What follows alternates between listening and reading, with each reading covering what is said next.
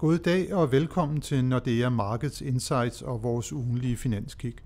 Mit navn er Helge Pedersen, jeg er cheføkonom i Nordea, og i dag har jeg besøg af chefanalytiker Jan Størup Nielsen. Velkommen Jan. Tak.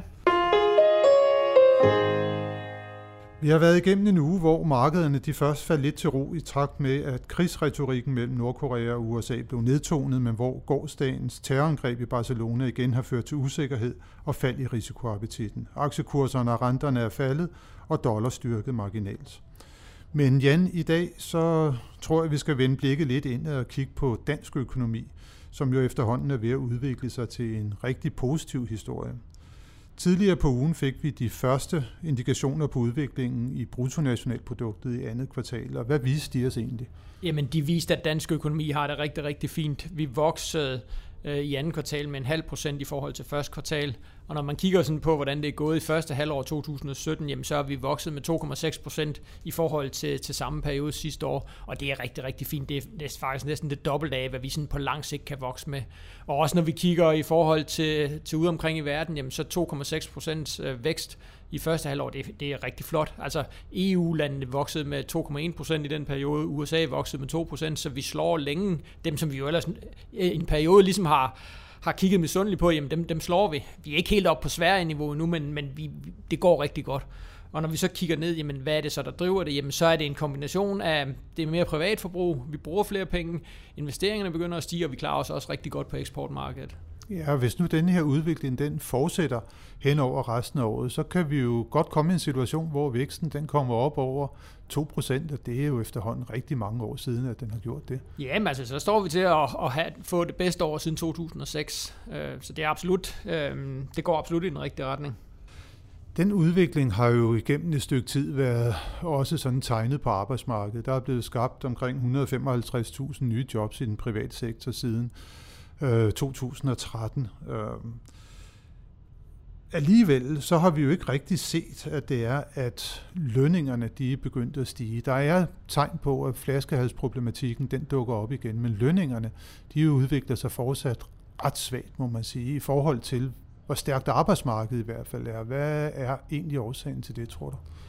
Jamen det er, rigtigt, det er rigtigt, og man kan sige, vi kommer, vi kommer jo tættere og tættere på, på en situation, hvor, hvor det sådan for alvor begynder at få mangel på arbejdskraft. Når, når virksomhederne selv skal øh, øh bliver spurgt, jamen så inden for bygge- og anlægssektoren for eksempel, der er der omkring 30 procent af virksomheden, der siger, at de kan simpelthen ikke få den arbejdskraft, de skal bruge.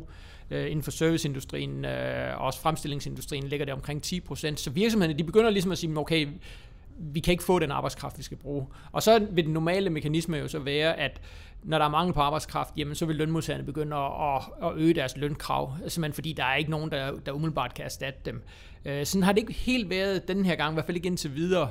Øhm, og noget af det, øh, tror jeg meget handler om den her øh, globalisering, det her, at vi har et mere og mere globaliseret arbejdsmarked, så danske lønmodtagere ved godt, at hvis hvis de går ind og kræver for høje lønstigninger, jamen så kan virksomheden måske flytte deres, øh, deres arbejdsplads til udlandet. Det kan også være, at de i stedet begynder at, at rekruttere nogle udlændinge. Altså vi kan jo se, at omkring 10% i dag af alle, der er beskæftiget i Danmark, det er udlændinge. De har et udlandsstatsborgerskab, så, så den her den her udenlandske arbejdskraftsreserve, den gør altså, at, at lønningerne ikke stiger på samme niveau, øh, som, som man normalt vil sige. Og, og det er jo det er jo et fænomen, vi også ser. Vi ser det i USA, vi ser det i øvrigt. Lønningerne stiger simpelthen ikke så meget, øh, som de økonomiske modeller ellers gerne vil have dem til. Nej, og med det her med flaskehalsproblematikken, som du nævnte, det er jo sådan, at øh, det har meget været den hjemlige økonomi, der har drevet øh, økonomien her over de sidste år. På det seneste så har vi set, at eksporten den er begyndt at stige lidt igen, og det ser jo meget godt ud også ude i den store verden for tiden.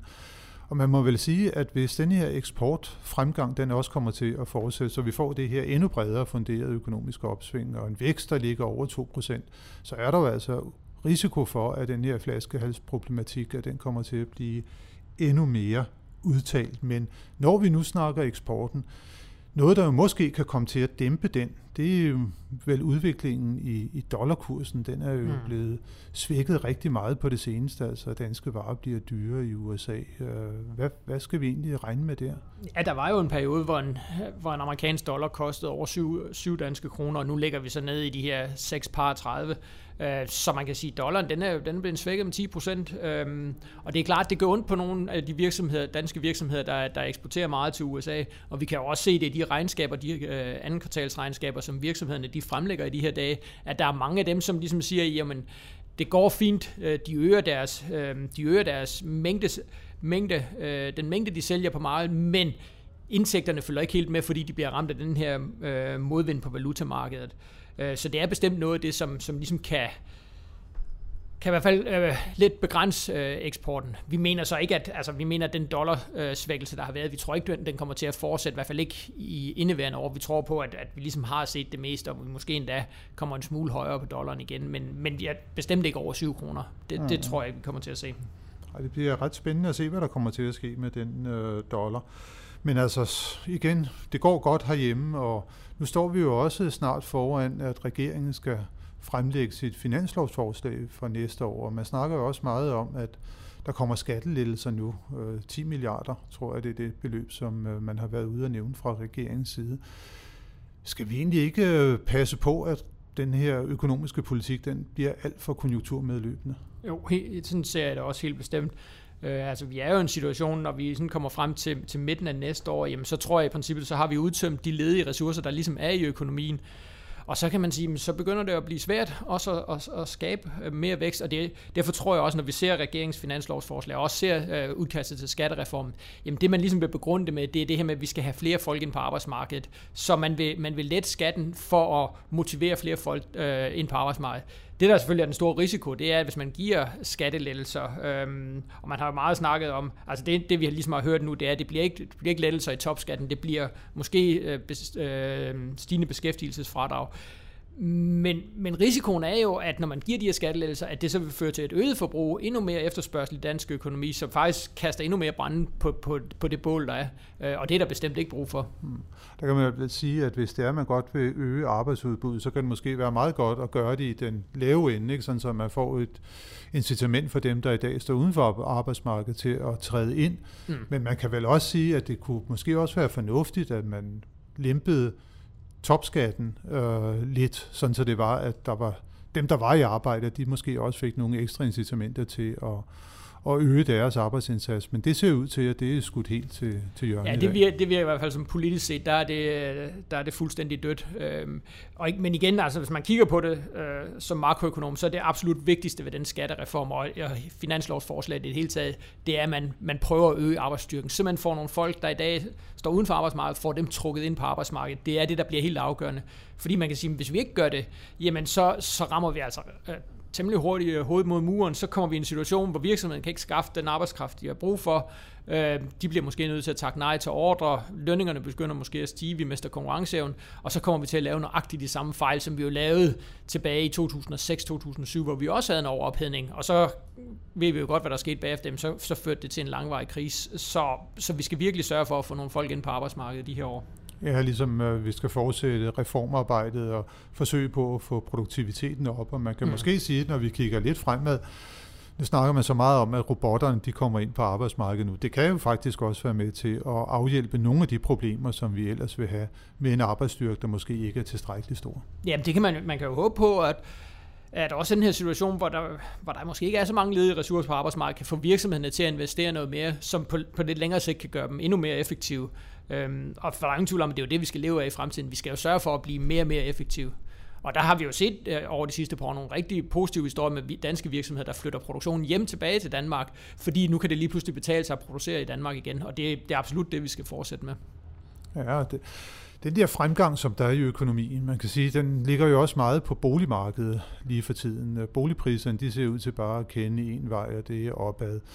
Skal vi egentlig ikke også begynde at bekymre os en lille smule for den udvikling, der er især i de store byer? For, jo, jo. For mig, det... der ser det efterhånden ud til at være temmelig dyrt igen at bosætte sig i København eller i Aarhus for den sags skyld. Jo, og jeg har det præcis på samme måde. Og nu er det ikke fordi, vi skal, det hele det skal ende i bekymringer, men jo, det er rigtigt. Også på, på boligmarkedet skal vi begynde sådan at og, og kigge lidt på og frygte den her overophedning, øh, præcis på samme måde som på arbejdsmarkedet. Fordi det er, det er simpelthen ikke sundt. Selvfølgelig kan det være sjovt i en periode, at boligpriserne stiger kraftigt for dem, der, der har boliger, fordi de oplever øh, store prisstigninger, men, men på lang sigt er det bare ikke sundt. Der er det meget mere sundt det her med, at, at tingene går stille og roligt, at vi får moderate prisstigninger, fordi så kan det holde meget længere det her opsving. Og det er jo princippet det er jo det, det hele det, øh, drejer sig om lige nu, det er at få det her hopsving til at holde. Der er ikke meget ved, at vi lige får en kort periode med høj vækst, og så rammer vi ned i en ny krise. Det er meget bedre, hvis vi, på, hvis vi kan strække det her opsving så langt som overhovedet muligt. Øh, det, det er en meget mere sund udvikling. Og jo, ejerlejlighedsmarkedet i øh, København og Aarhus, det ser bestemt... Øh, den prissætning, der er nu, den ser, den ser aggressiv ud. Det synes jeg også. Ja, det bliver jo spændende at se, om der også kommer nogle yderligere tiltag til at regulere mm. udviklingen.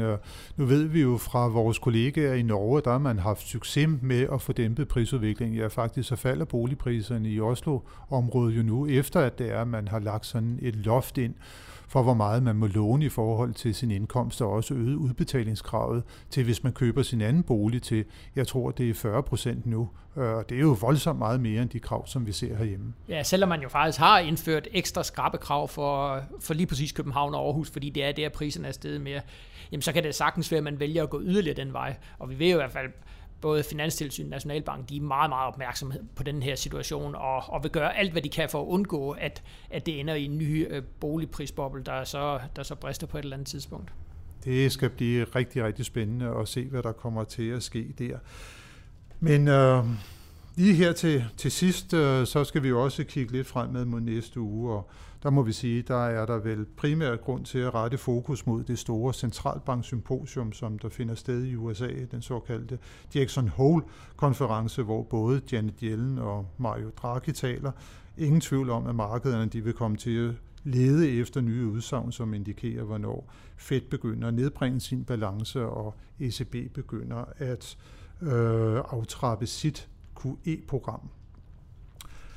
Så det bliver spændende at følge det, og så kommer der jo i øvrigt også en række øh, interessante nøgletal, ikke så forfærdeligt mange, men øh, der kommer i hvert fald PMI-tal fra euroområdet, og det tyske IFO-indeks skal vise, om det tyske vækstlokomotiv også kan holde dampen op.